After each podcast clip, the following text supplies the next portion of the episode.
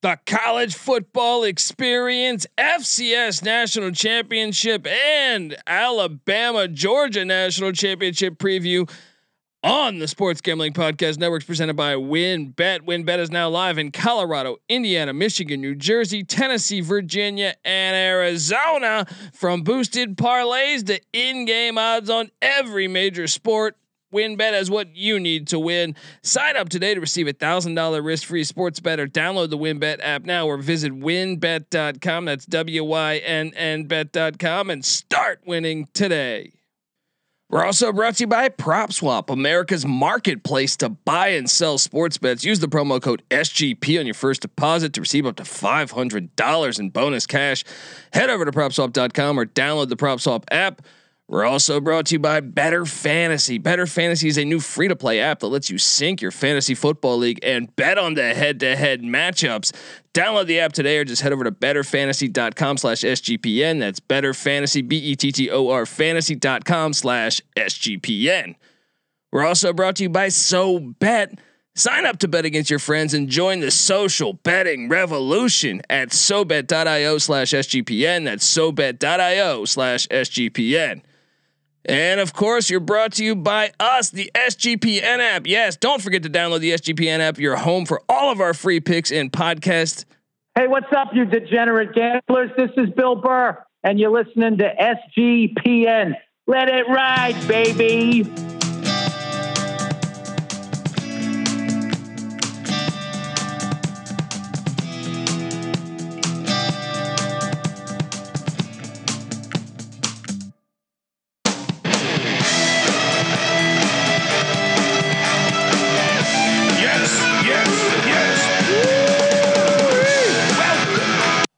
Welcome to the college football experience, FCS national championship, and the invitational national championship, Georgia, Alabama, and college football talk episode. My name is Colby Swinging Database Dan, aka Pick Dundee. That's not a pick. This is a pick. Nobody knows nothing. Somebody knows. Double the price, but no one touches Dundee. Let's have some fun. Bowl season was kind. College football invitational, not so much when it comes to gambling, but we will talk about that in a minute. First, gotta gotta introduce you to my co-host. Still not in studio, but we're working on it. He's getting closer. All right, give it up for the burrito eating, sideline kiss stealing, wheeling and dealing. Patty C in the place to be. Hi, up. Coming in hot. There you go, pal.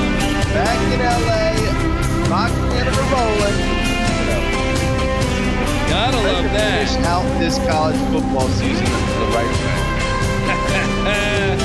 All right, third man in the booth. Give it up for the DFS god himself, the rooftop IPA drinking, homebrew making, tobacco road living, the free lock giving, former former Herndon Optimus MVP. Give it up for NC Nick in the place to be. How are you, pal? Hey, doing pretty good, man. How you guys doing today? I'll give you some music. Oh, gotta love some Tecmo Bowl. Feel like connection's a little weak though, huh? All little right, static, a little Yeah, I felt like there was but I think there. everybody uh, knew what they were uh, hearing there. that's the aliens, man. Um, guys, we got two college football games left. Two, just two, and then the season. You know, it seems like a, you, I don't know that the offseason is going to be that boring this year because it's been wild, and I'll jump right into it in a second here because I mean, there's talk. Well, first, I guess let's just do this reaction show. Georgia murked Michigan. NC Nick was right, and I'll be damned if Stetson Bennett didn't look like Roger Staubach. Um, dude, I, I I gotta admit, oh my god, like, dude, I would have bet. Look, okay, I could see myself losing the eight points in Michigan. I did not think Stetson Bennett would ever look that good in his life. I I I am. I was taken back. It almost makes me believe can he do it twice in a row and be a legend? Um, I said I need to, if he beats Bama, we got to get a statue of him in the studio. All the smack you talked about Stetson Bennett over the Holy years. shit! Hey, rightfully so. Some people are are late bloomers, I suppose. Um, so not only did he have you know a fantastic game, but as I thought might happen, the Georgia D really stepped up big time. And and the O line, they didn't give up a sack. yeah, yeah, exactly. Uh, it's kind of like they were pissed about losing Alabama, huh? You were you were on that one. I was. I I, didn't expect that though. I, I- expected. I mean, I picked Georgia to cover, but I thought it was going to be uh, a little bit more even. You know, um, but hey, sometimes the SEC shows why they win a lot of championships. well, yeah. I mean, look, we'll see. Uh, I still think at a large Don't start Colby in a large that, uh, playoff, it'd be a bit different. I, I I I still think Ohio State would match up pretty damn good with uh, Georgia, but I will say this: that was fucking impressive, and maybe I eat my words there some more if Georgia beats Bama. But let's talk about the other side of things. The uh, Well, well, well, real quick, let's let's not act like Stetson Bennett didn't do his uh, stereotypical throw the ball over the middle late a few times and ha- have it float through the defense and uh, harmlessly That's hit true. the ground a couple. that's true, but at the same time, like he looked crisper than ever. I thought, like, uh, Oh, he looked great. Yeah, I'm not that's gonna the I'm not gonna take it. That is the best I've ever seen him. I'm sure his mom is going to say that, even when he was in little league. I've never seen like I mean that was impressive. And uh, yeah, and George, how about you see that that clip of George Pickens blocking, just destroying the corner for uh, I don't even know which corner it was, but um, And, and and I don't know if you guys got a chance to read my preview column, but on that column I said specifically Dalvin Cook's little brother James Cook might be the difference maker.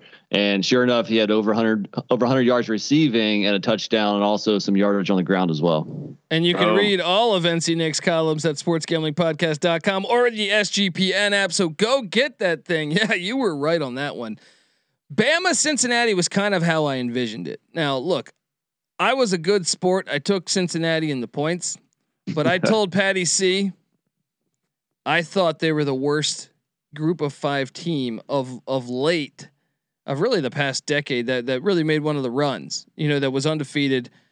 Um and mainly because I thought the offense was flawed all year. And I thought that was going to be a problem against Alabama, who hasn't even had the, the one of their better defense. I mean, their defense is good, but at the same time, like I thought that was a huge issue. Now, I still thought they might be able to cover that big number. That didn't happen, but I, I still think they play that a couple times. I think they might cover it because they, they had some some miscues. They they drop a a a fumble uh, on a punt return that they had a nice shot at getting. They drop a touchdown. Uh, Ridder gets ten balls knocked down, and I think at the end of the day, Ridder was the the glaring weakness. Now, yes, Alabama's O line was doing whatever what they want, and I'm surprised that Cincinnati didn't make more adjustments. But um, I think the real, I think if you replace Desmond Ridder with the likes of uh, I don't know Dillon Gabriel or Dorian Thompson Robinson or I don't know he, someone that's decent, Hank Bachmeier. I think I think I, I think Cincinnati scores more touchdowns, more points. Your take, guys, on that game and your take on my statements. Um, well, I think you know overall Cincinnati's approach. I I didn't think it was terrible. I think yeah they needed to play. You know when you're playing Alabama and you have that much of a talent deficit, you can't just sit there and say, "Hey, we're going to give you the run and slow the game down and, and let you run the clock on us, and you're going to get your points, but you're not going to get that many."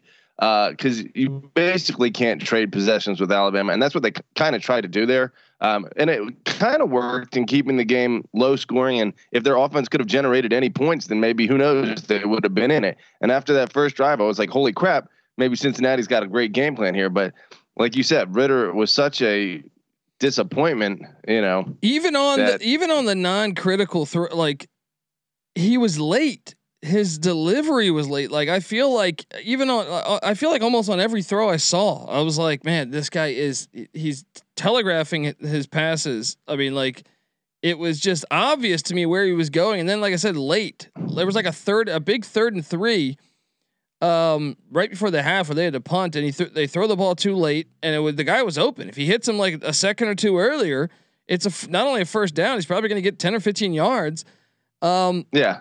Little things like leading your receiver, like I mean, he's shorting the receiver. They're having to stop and catch the ball short of the sticks. Saw that a bunch. Whereas, i- in contrast, obviously to uh, Bama, you know, um, God, why am I drawing a blank on their quarterback right Bryce, now? Bryce Young. Young. Yeah. Young, he he's making all these ad lib plays. You know, he's under pressure. He pitches it out out to uh, Robinson, and he picks up 20 yards on it. it, it that was a very uh, obvious difference in quarterback play right there. Well, that's the thing is Bama over the years they've had weakness playing mobile quarterback. Ridder didn't even run much. He didn't even pose the dual threat.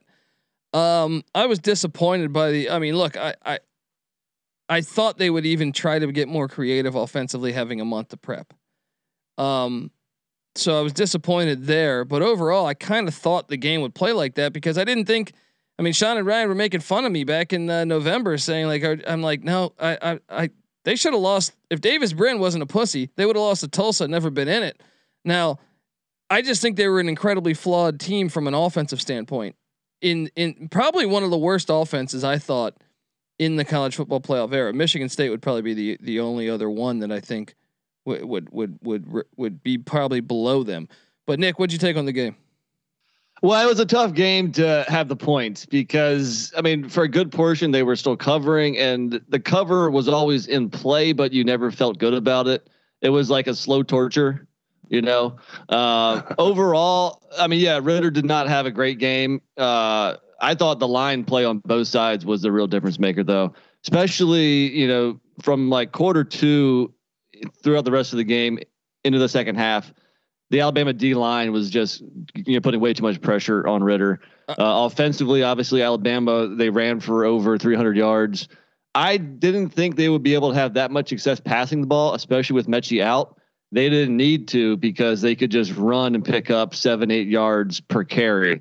So really, the game came down to the battle in the trenches and the Power Five SEC offensive and defensive line stood were head and shoulders better than anything that the American, you know, champion Cincinnati Bearcats could could uh, put up. I agree, but you're Well- still running a three-three stack, and I thought that they didn't make many adjustments there. But I still think Desmond Ridder was to me one of the biggest storylines of like if you can't move the ball and put strike any fear into Alabama's defense, even though yes they they did get some, pre- especially I feel like as the game went on. To your point, they were able to get more and more uh, pressure on him, but at the same time, I still feel like there was plays, there was like players, there were open players at times, and I felt like it was all on the quarterback.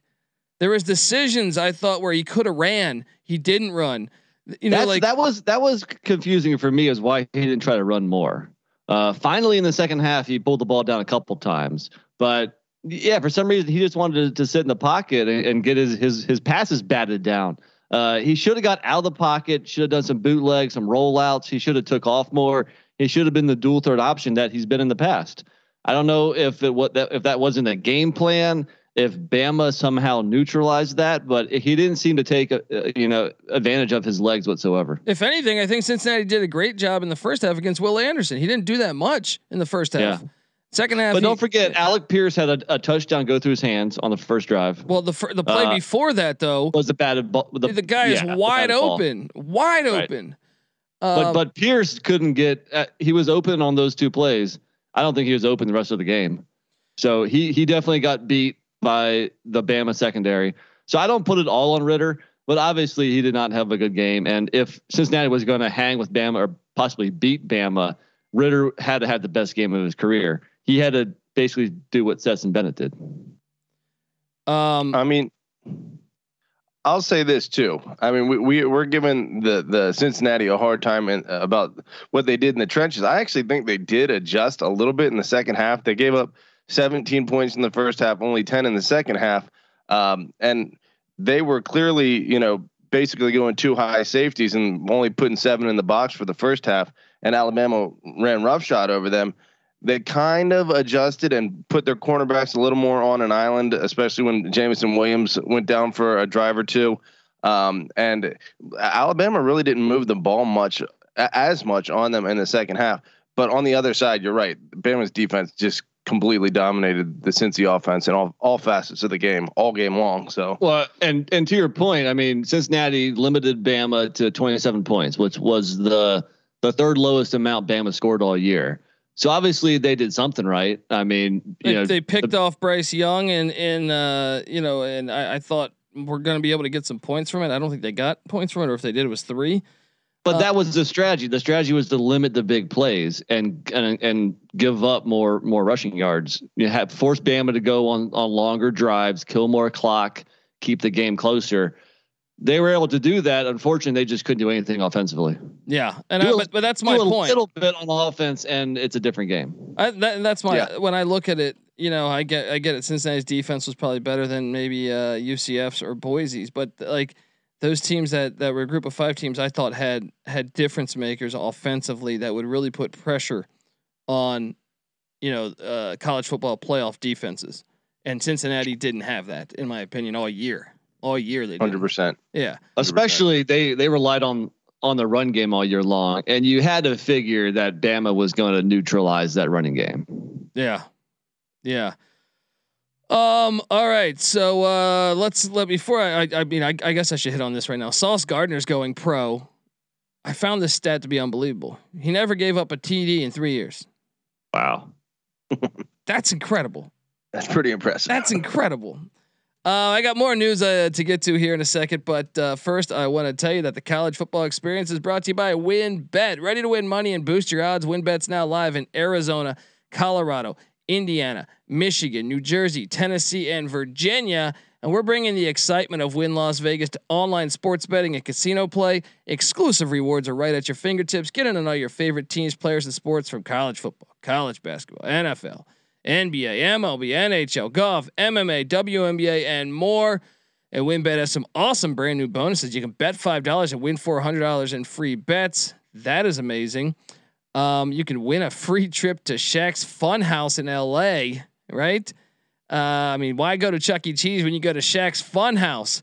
All right, bet twenty dollars on WynnBET's uh, build your own bet feature and earn a chance to win a once in a lifetime experience for the big game. You and three guests will receive a VIP experience at Shaq's Funhouse, two nights at Wynn Las Vegas, a five five thousand dollar free bet at Wynn Las Vegas uh, sports book, and then a five thousand dollar credit for traveling.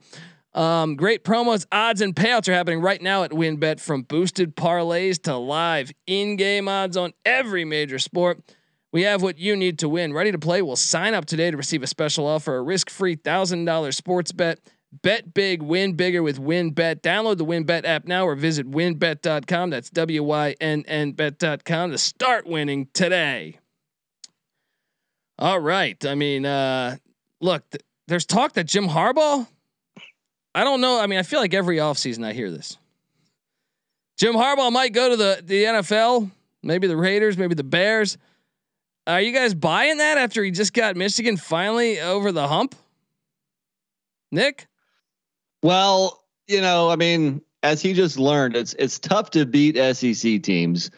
Uh, for example, Brian Kelly took the if you can't beat them, join them approach, leaving Notre Dame and going to LSU. So maybe Harbaugh just might the if you, you know, take the if you can't beat them, jump to the NFL approach. What do you mean though? Uh, you got the NIL pending. Michigan's about to be powerful more powerful than they've been. You know what I mean? Like I don't think it has to do well, with. I don't know if that's going to necessarily you know shift the balance of power. I think those SEC schools are going to be they have money also. You know. I but Michigan's um, got. I mean, Michigan. I mean, look, a, a perfect example, and I guess I'll lead into one of these stories. But I want to talk about both of these.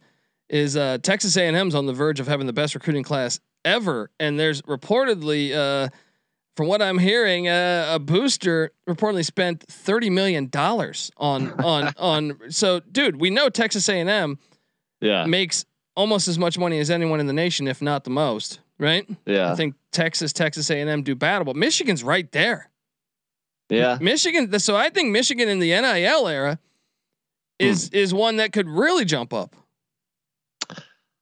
Potentially, sure. I mean, I guess you don't really have to recruit anymore. I guess you just have to throw dollars and that you know to the highest bidder. I, I mean, I don't think that's gonna be the case all the time. I think sometimes you know players might take a little bit less if they feel the fit is right. They feel it's a better you know path to the NFL. But you better be be talking with some cash, you know, in order to even get that sit down with the player.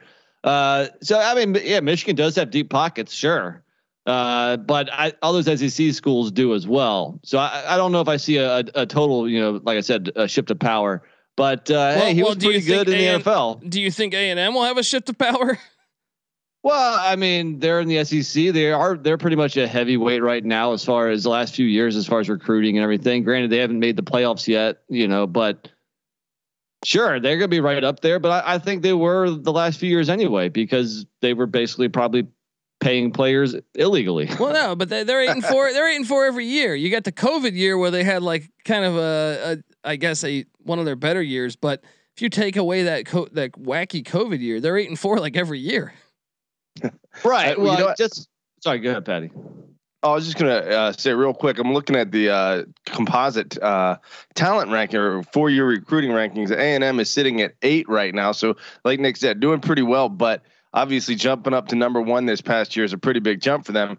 Now, coincidentally, they their athletic department produces the number two most amount of money of any athletic department. Meanwhile, Michigan is down at 15, but they have the number four wealthiest yeah. athletic department. So now they're number nine this year, Michigan recruiting. Um, so uh, an improvement over over where they've been for the past four years. So maybe that trend continues for Michigan too. But is it a good idea to give an 18 year old 250k? no, absolutely not. I mean, hey, this is America. More power to them. You know, if you're worth that money, go ahead and get it. I got no problem with that. I'm just saying that, you know, it's got a recipe for disaster in some cases. Well, well, some of them already been doing great things with the money, but you know, some are just going to do some stupid sure. crap with it. Sure, sure, but no. But getting back to Harbaugh, look, I, I, I went back and looked at his uh, years with the 49ers. Uh, pretty impressive. He's a great I mean, football what, coach. He gets a bad rap. Dude, his yeah. his four seasons were 13 and 3, 11 4 and 1, 12 and 4, and then 8 and 8. And yeah. he made the NFC championships uh, three three of those four years, NFC championship, one time Super Bowl. Yeah. And you know, granted, Oakland's not in California, the Bay Area anymore, which is you know where Harbaugh was from and everything. Uh, well, no, that's where he coached at Stanford. Yeah. yeah. But you know, they are they were at least, and uh, it, it, could be a nice fit. Harbaugh his first coaching gig, black. His first coaching gig was for the Raiders, so uh, I know it could him, be a nice fit. Yeah, I know he's an Al Davis guy, and he, and the, obviously the Bears. He's a Ditka guy. Uh, Patty C, you think uh, Harbaugh will be at Michigan next year?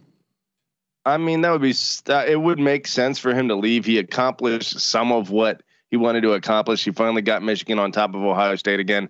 Although doing it one time in seven years is not kind of what Michigan fans had in mind, I don't think. But still, he got it there eventually.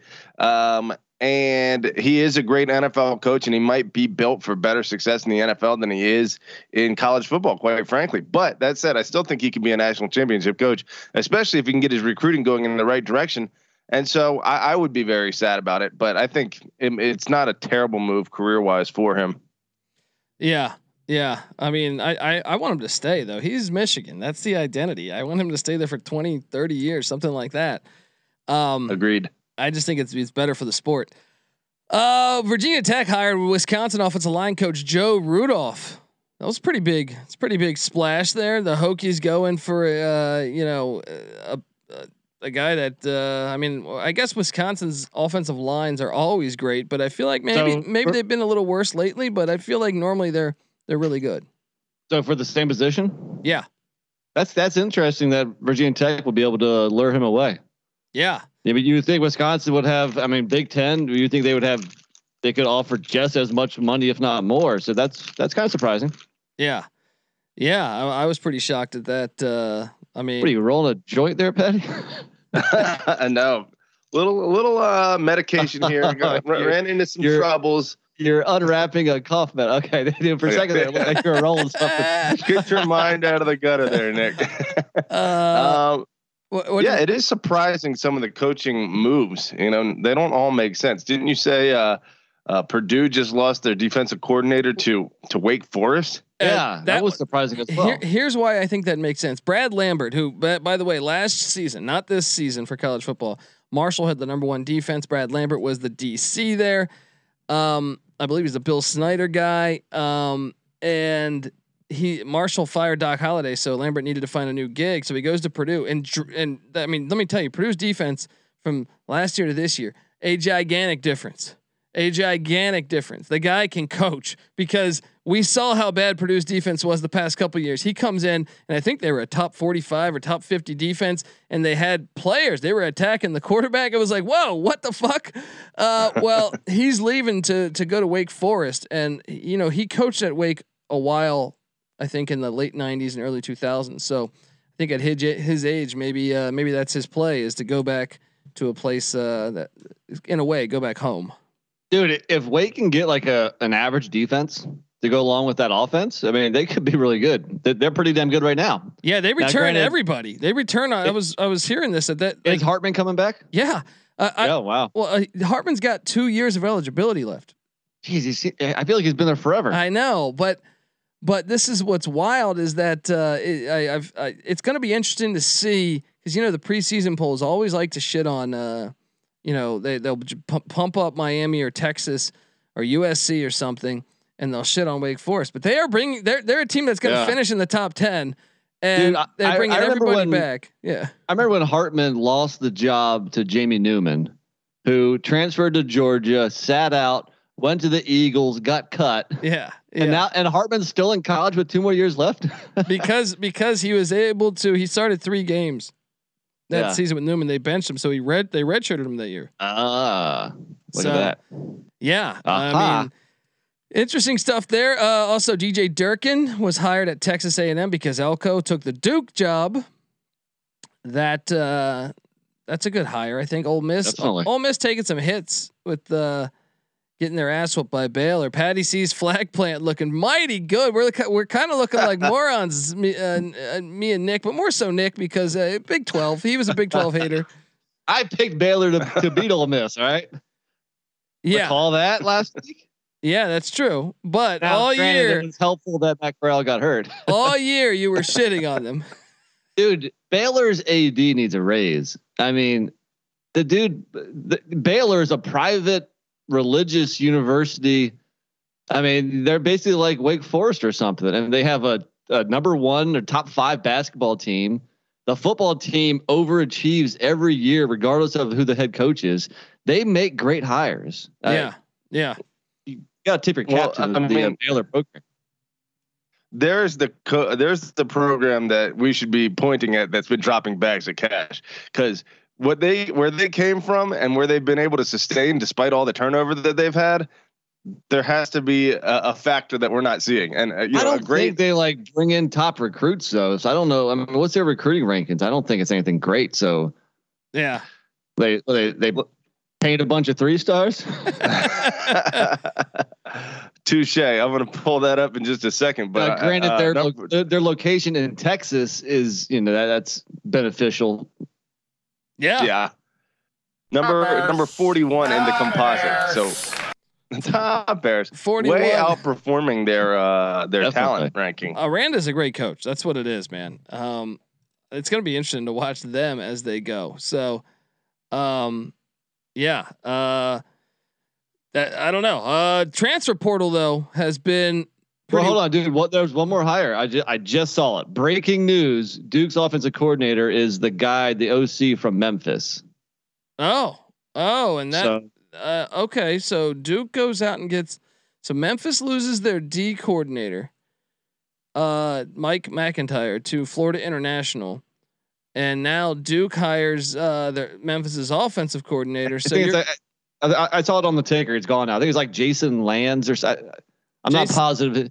Uh, I want to say it was Kevin Johns. Kevin That's what Johns, it is. Yeah, I was way off.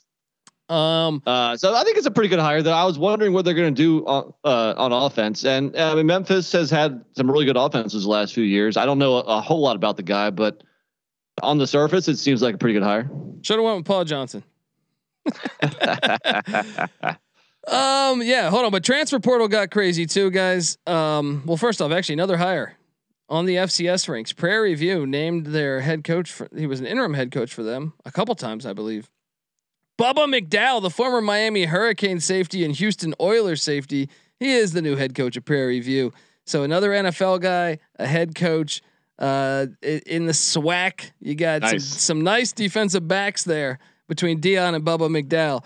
But uh, okay, now we head over to the transfer portal. Dillon Gabriel was scheduled to take classes in Westwood on uh, on Monday, I believe it was, and he was a no show for the classes because he flipped from UCLA to Oklahoma because Caleb Williams is transferring from Oklahoma, a five star that had the high one of the highest, uh, uh, I think what uh, Q, QBRs maybe uh, in all of college football last year.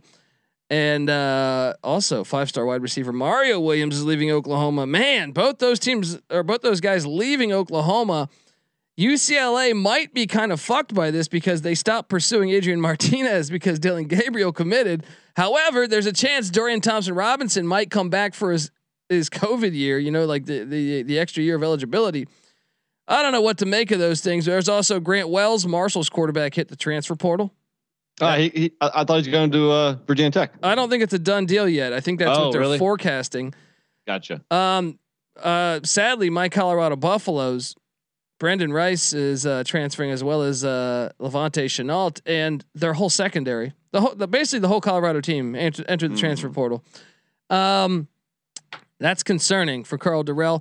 Shawn Robinson, former Missouri and TCU quarterback, hits the portal.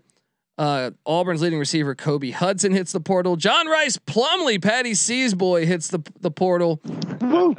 um, any of these stand out? To you? I mean, obviously, I think the Caleb Williams one and the Dillon Gabriel are the big ones, but I think the Grant Wells Marshall one's kind of big too.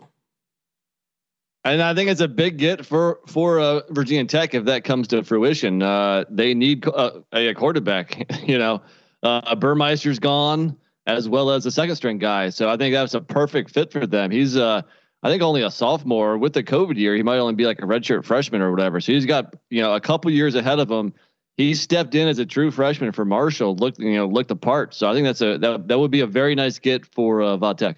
Yeah, yeah. Patty C, where's uh, Rhys Plumlee going? Jacksonville State or what? Uh, I don't know. I was thinking maybe uh, Nebraska, but um, I think uh, I, I, think um, Whipple's probably not going to want a, a, pure athlete there. I think he likes to throw the ball around a little more. So I think going back to Rich Rod would be a great move for John Rhys Plumlee.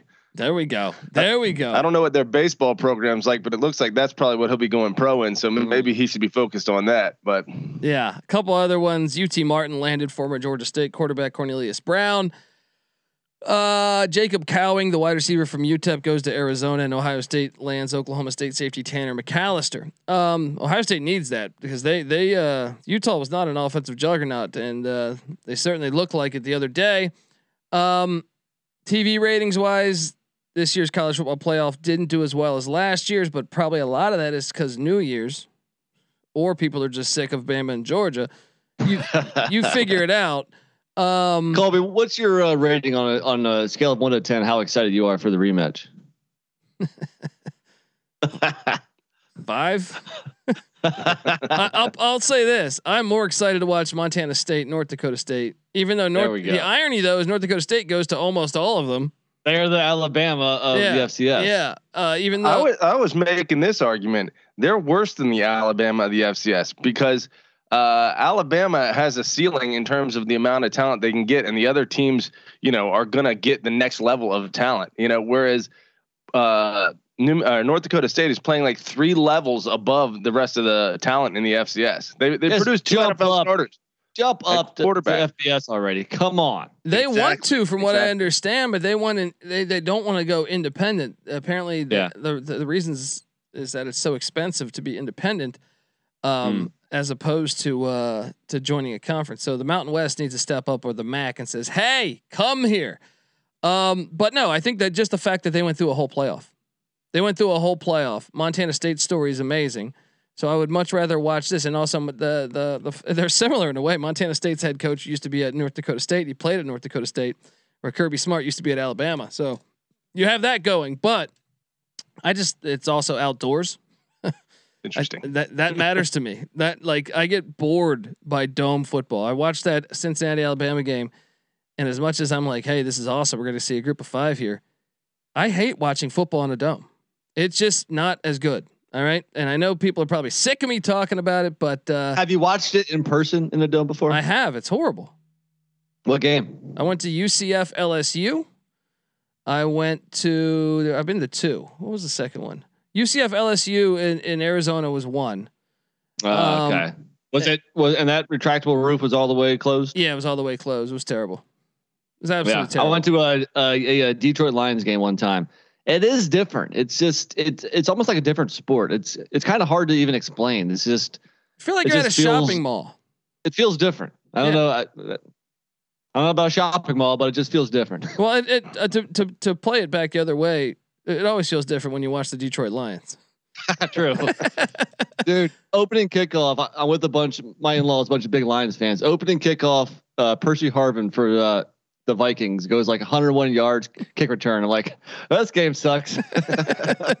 they, I'm sure enough they blew him out. But anyway, uh, where were we? Yeah. Um. No, but uh, ratings were down. Yeah, I'm not that excited. And and but I, they they they. This is what what bothers me is they uh they they hit up uh Nick Saban on this question. Now, obviously, I'm not going to blame Saban because he's Nick Saban and, and he understands, I think, what is best for him. but uh, the the fact that uh, you know they asked him, he's like, no, why would we need to expand? You're getting blowouts, and I'm like, right. that's exactly why you need to explain expand is because, and I pulled this up. I looked at California's top 25 recruits from 2020. 23 went to a different state, right? 23. Two of the 25 went to California schools. Now, that's mm. just one example, but that's why I think it's a problem. I mean, these teams, yes, I, I'm, I don't blame Saban for answering that way because if I were him, I would answer that way. If you want to maintain, the, you know, the money and the, the, the program that you have, um, but with expanding a large playoff, it just makes so much more sense that there's a chance. I mean, out here, I, I, remember this from when I was bartending, like talking to people, they were saying, "Oh, well, it doesn't matter." You know, uh, UCLA doesn't really have a chance, right? I, I remember hearing that and being like, "Okay," and they're like, "Yeah, they they believe it's a there's a West Coast bias here," and even though maybe it's not because clearly, I mean, the Pac-12 struggled in the bowl season, but I'm just saying that they uh, they they're not in tuned. They're not in tune to the playoff. and maybe that's because I live in LA. I don't know, but I'm saying uh, they are selling themselves short with this. But I do think recruiting will will change if if uh, they expand. I over time, not out the gate. Over time, it'll change a little bit to help strengthen the sport. What what's your yeah, take on that? We're looking at the game like eh, eh, eh, after years of like this system being in place and really the Pac-12 shooting themselves in the foot, like not taking advantage of you know the system in place, and the SEC doing a great job of taking the uh, advantage of the system in place. And now all the talent is leaving the West Coast and going to the Southeast, and so that that makes it twice as bad. But like you said, it will take time for the the recruiting to correct itself. But then we're going to see the sport the way it was. Like when USC was able to not only hold their own players, but go out nationally and pull players like. Uh, who's the linebacker they got from Jersey? Cushing. He was like a five star out of like New Jersey. When USC was able to do that, lo and behold, they were able to dominate the sport. And so that needs to happen. And the only way that's going to happen is if either A, the Pac 12 wises up, stops playing nine conference games, et cetera, right. et cetera, or they expand the playoff and these teams feel like they have a chance, even if they lose a game or two. It's not only the Pac 12. I'm saying like it's wherever, you know, uh, wherever, if you can keep your in house guys there if you can build some football history, you know what I mean? Like I honestly feel like there's a lot of states that feel like, well, hey, let me go. I don't we don't have a shot here, so let's go there.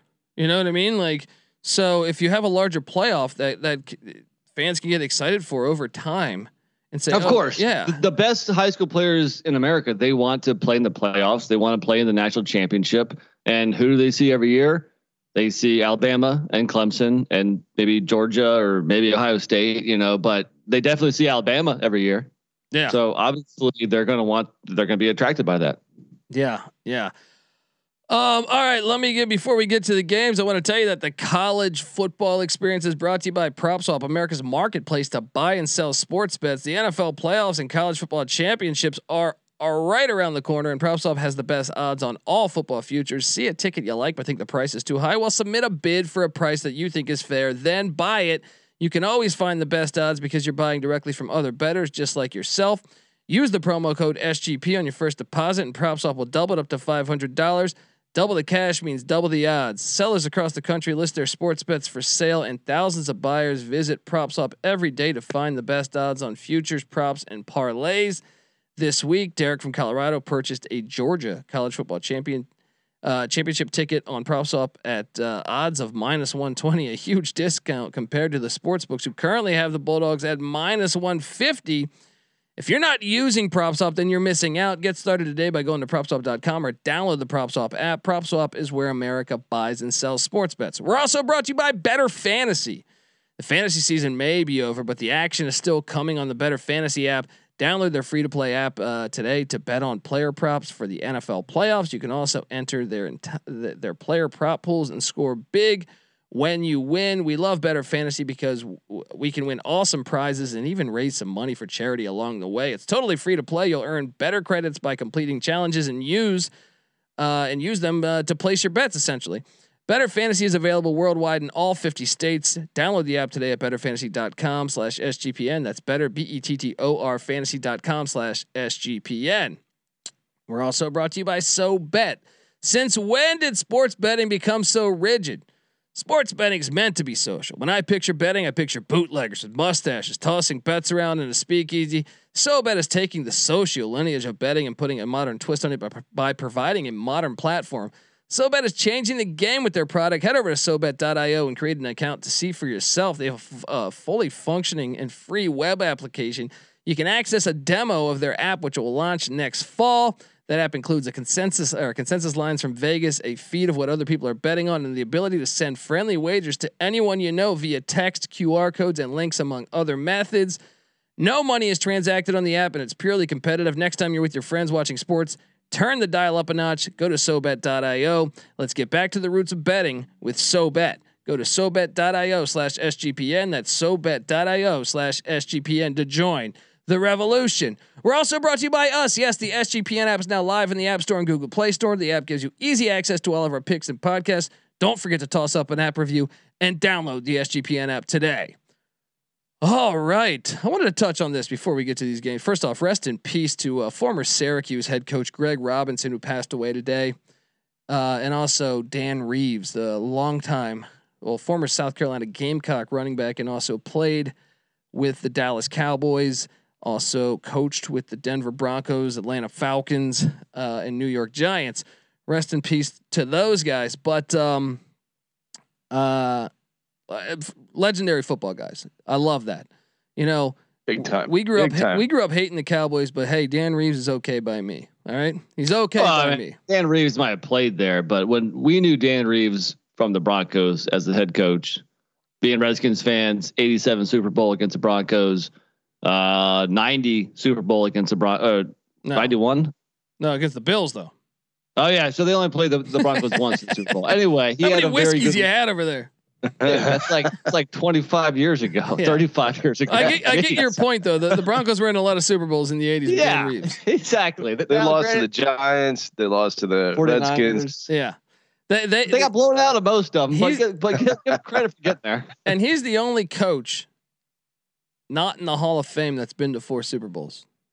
Yeah. Get wow. him in the Hall. Get him in the Hall. Rest well, Coach Reeves. Um, Okay, let me switch over again. I wanted to ask you guys on the USFL. They they they have this thing uh, as partner uh, the new USLA new. Or, I'm sorry, I can't even talk. The new USFL, a new pro football league launching this April, is partnering with Strategic Education. You guys heard about that? Owners of Strayer and Capella University to offer its its players a tuition free, debt free college degree program. What do you think? So you get that with some with some pro money and they're going after the college players? um, well, the Strayer, the degree from Strayer University isn't probably what most of these players are really going to play for the USFL for. Patrick but, Peterson uh, wanted to go to Strayer; they just didn't have a football team. What's that value? Like uh, five uh, k a year? it doesn't matter. USFL is going to be amazing, and we will have a USFL podcast coming for you. Can't wait for spring football. Um. Okay, let's get to these games. Let's get to them. Hey, I, I wanted to throw one more little stat in here. Uh, the the um, college football playoff. 10 out of the 31 berths have been uh, for the SEC so far out of the in the eight years of the college football playoff, or uh, 10 out of the 32 rather, um, which is good for 31 percent, right? The Pac-12 in the meantime has had two berths, wow. which is good for six percent, six percent versus 31 percent. That is not what the college football playoff was supposed to look like you have to expand it. You have to because obviously the West they haven't been uh, the Pac-12 hasn't been in the playoff for the last five uh, college Jeez. football playoff cycles. Yeah, that's going to destroy any conference. You know, I'm telling you, I I, I was bar, like I was bartending out here in, in those five years, and I remember asking, you know, talking with the customer saying, "Oh, I love college football," and they're like, "Yeah, it's a shit." You know, they like they feel they feel like they're not part of the party. And it's not because performance. They feel there's a West Coast bias well, according to those stats, they're not part of the party for the majority of the time. Yeah. Yep. So, um, they so they don't really get excited about it, which I think over a long period of time can really damage the sport. But, um, let's let's talk Frisco, Texas, the greatest city in the world. We, we were talking about this. Uh, they just play football every day there. All right. I just I picture just you know you go to church and you're looking at George Halas you know what I mean? Like there's every parcel of grass in the city. There's like kids playing. yeah, that's all I picture, man. That's all I picture, right? Like it, it, you sit down at a random table and they're randomly talking about you know the counter trey. You know what I mean? Like. Uh, well, heaven. yeah, exactly, exactly. You go from table to table at a bar. Go from the counter trey to the triple option to uh, you know, I don't know, Art Shell. I don't know. um, Montana State, the Bobcats taking on North Dakota State. Montana State's catching seven and a half. They're a bit of a Cinderella story, and they've had a crazy postseason run because their starting quarterback Matthew McKay transfers announces he's transferring while he's still on the roster, and and coach says, "Okay, we're gonna go with Tommy Mellott. All right, who? Tommy Mellott. All right, uh, look, one of those tables in Frisco, Texas, for the rest of eternity is going to be talking about Tommy Mellott because this kid has been has been a stud on the uh, winning a bunch of these games on the road. Beat the defending champ Sam Houston State on the road.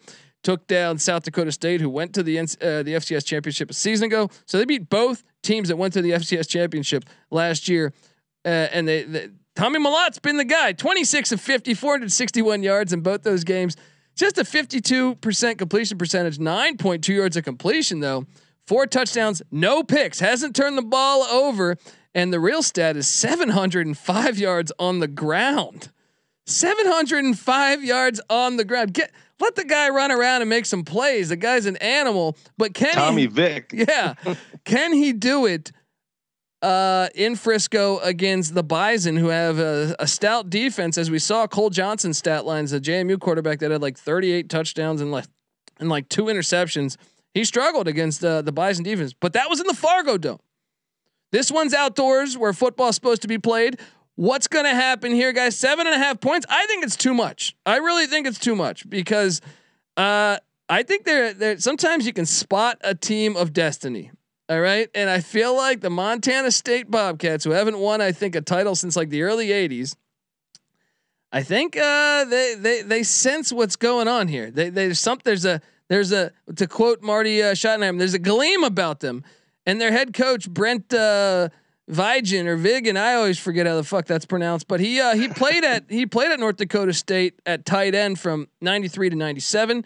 He was a GA there. He coached all the way up into 2013, and he left with Craig Bohl to Wyoming, and then he went from Wyoming to Montana State. But this guy, if anyone knows how to beat them, it might be a Bison to do it. Uh, it might take a Bison to do it. So seven and a half points. Nick, what are you doing?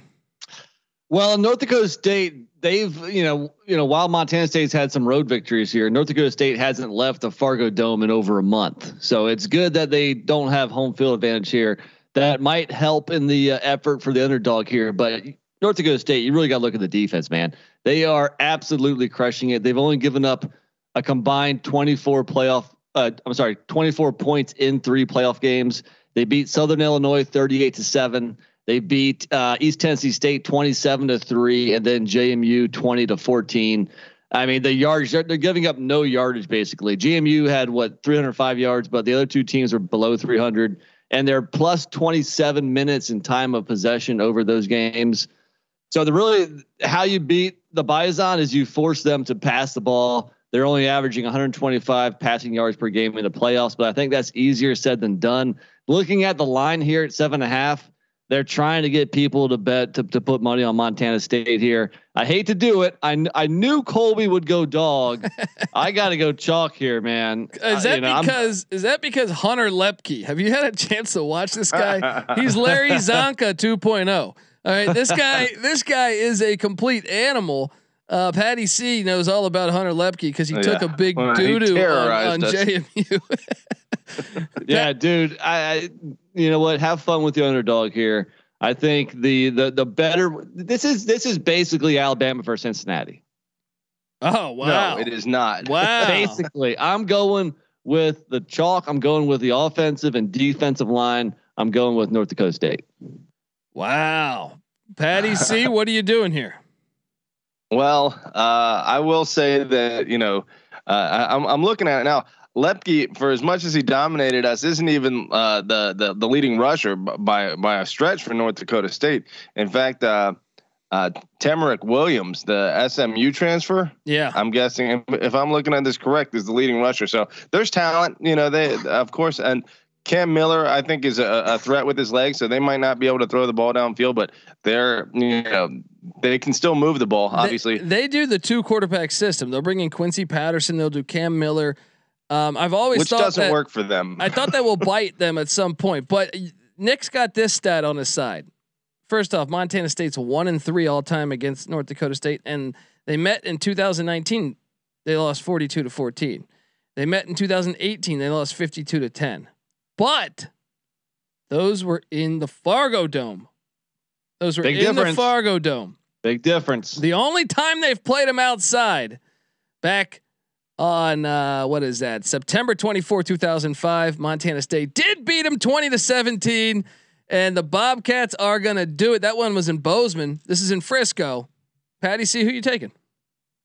Uh, well, look, you have to take uh, North Dakota State to to win in Frisco. They no, haven't lost seven and a half points though. You taking? But the the, the points, I, I think I am going to take Montana State because they have had such a dominant defense all year to keep that game close. And North Dakota State, for you know, as much as they're able to you know win games convincingly, they don't necessarily annihilate teams offensively. And so um, I think that that bodes for a close game, a physical game, and I think Montana State has a real chance here. I wouldn't even be surprised if they took it on the money line, but I just can't bet against North Dakota State straight up. But that said, Montana State on the points.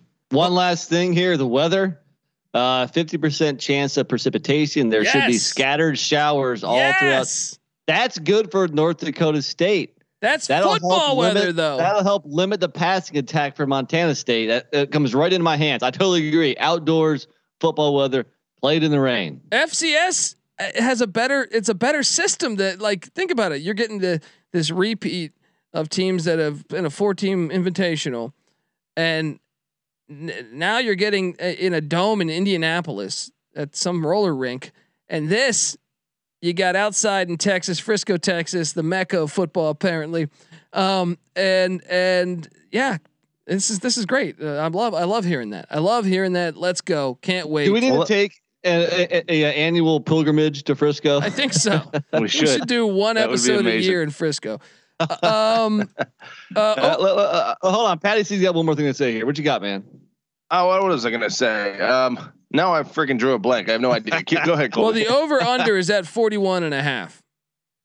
That even that is is just so much more beautiful to me than 51 and a half in the other game. But um, what are we doing here?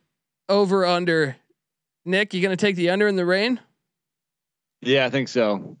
I this is going to be like uh, a 24-10 or something. And I'm curious because Nick, you say that favors the rain favors North Dakota State, but Montana State plays in weather all the time. They just played in snow the last game they stepped on the field.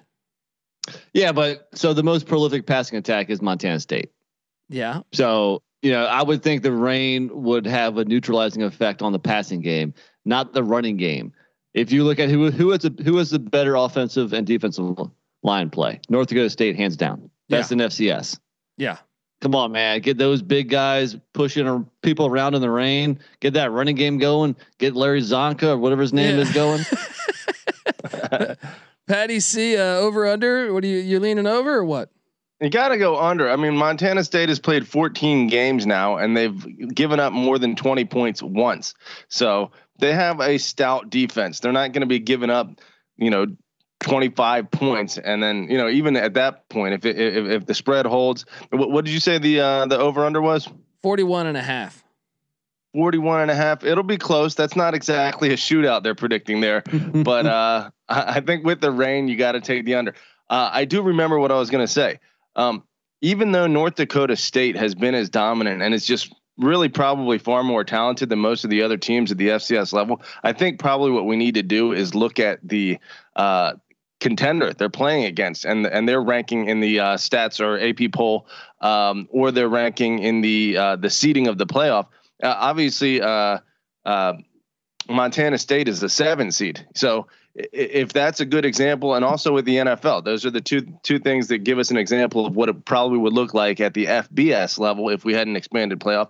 Yeah, and you have a seven seed here playing against what a three seed, and you know when we went back to the '90s and looked at it, these teams, eh, you know, were below the four seed most of the time, winning the national championship. North Dakota State has really uh, skewed the stats toward the high seed team, but you're going to get a lot of variety if you expand that playoff. We already know this just based on the examples we have. Anyway, off track there. Back on this game. Yeah, give me the under. Give me Montana State uh, to cover it, and give me the under. I'm with you. I'm with you. All right, Monday at that filthy roller rink in Indianapolis. Uh, the Georgia Bulldogs. someone tell me why they're a favorite. They're they're laying two uh, two and a half. Um, so Bama's the dog here, getting two and a half points. Last time Bama was a dog, they felt disrespected and they made Stetson Bennett look like uh, I don't know a Stan Gelbaugh. All right. Um, now Bama's catching two and a half, guys. My thing is this. I've been fading Georgia all year on the fact that Stetson Bennett can't get it done. He made me look like a fool in the Michigan game, but he also made me look great in the Alabama game. I'm going to go with the team with the better quarterback. I'm going to go with the fact that Nick Saban has a great record against his assistants. He's only lost once, once. Uh, so I am going to ride with Alabama plus two and a half, sprinkle some on the money line, and I will take the over on 51 and a half. Nick?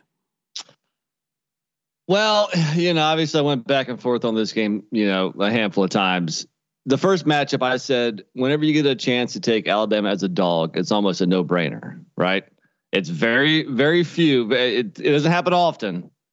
And you know that Saban, you know, relishes that role. He loves that bulletin board material. Hey, we're the dog. We're not supposed to win this. And sure enough, they came through and they what won by 17 or something. Yeah. Uh, I'm gonna go Georgia this time though. You're gonna you know, ride Stetson. I, I'm gonna go. I'm gonna ride Stetson. The real question is, can can Bama have success running the football? Let me ask you this: If Stetson Bennett and Georgia get it done. Who was the last quarterback to win a national championship that was that bad? You gotta you gotta go back, man. Ken Dorsey. Mm-hmm. Ken Dorsey.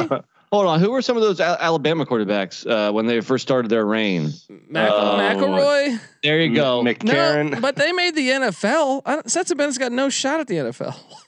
It's true. Those, yeah, but they made. I think. I mean, they didn't last in the NFL because they were basically a system quarterback. I still think they're better than Stetson Bennett. But, was it was it Jason White or, or, or Josh Heupel that won the national championship for Oklahoma? Heupel. It was Heupel. He was not that good. Heupel was was better than. I mean, dude, he ran the air raid well. I thought. I thought he ran it Did well. well, look, going back to this game, screw Josh Heupel. All right, he had a nice year at Tennessee. Has no bearing on this matchup. Uh, so the question is, I think, is is can Alabama have success running the football? Uh, in the first matchup against Georgia, they did not. Only ran for 76 yards. Four yards a carry, though. Their their running backs only ran for 76 yards and 3.5 yards per carry. Really? Okay. The running backs. Oh, what was skewed a little bit was Bryce Young had some some rushing yards. Four yards per carry is not that great either, but I know that that, that ranks like 80th in the the country. It's just good uh, enough to win, though. Well, you know, but they didn't need to run the football because they were just airing it out. But I still think the loss of John Metchie hurts. And Alabama did not have success passing the football against Cincinnati. Well, Granted, maybe they didn't need to, Oh, and also Cincinnati's defensive backs are much better than Georgia's. but Georgia does have a good defensive of a of a secondary. I, I think Georgia will stop the Alabama run or at least contain it. And I don't know if Alabama is going to have the same success through the air without Metchie this go around. I just And think uh, it's always tough to beat the team twice when they're, when they're that's pretty true. much equal with talent. That is true, Now- but but but I still think the quarterback position in 2021. Bryce Young under distress rarely makes errors. Stetson Bennett, not even under distress, has moments where he'll just throw balls up there. Even in the even in the uh, Michigan game, even though he played great, there were a couple Right. balls that he threw up there that if the defenses that they were pick six potential. Right. Well, look, they lost the uh, turnover battle two nothing in the first matchup because of the two picks that Stetson Bennett threw, and that was you know crucial in that game. You know, maybe if they can limit the turnovers, maybe that's equal. Then I think it's a whole new different ball game. And you know, I mean, you know, those errors that Bennett made in the first game, he still threw for three forty and three touchdowns. Yeah, Now, some of that was in garbage time. yeah, yeah. You know, so take that with a grain of salt. He also had a pick six dropped. Yeah, yeah.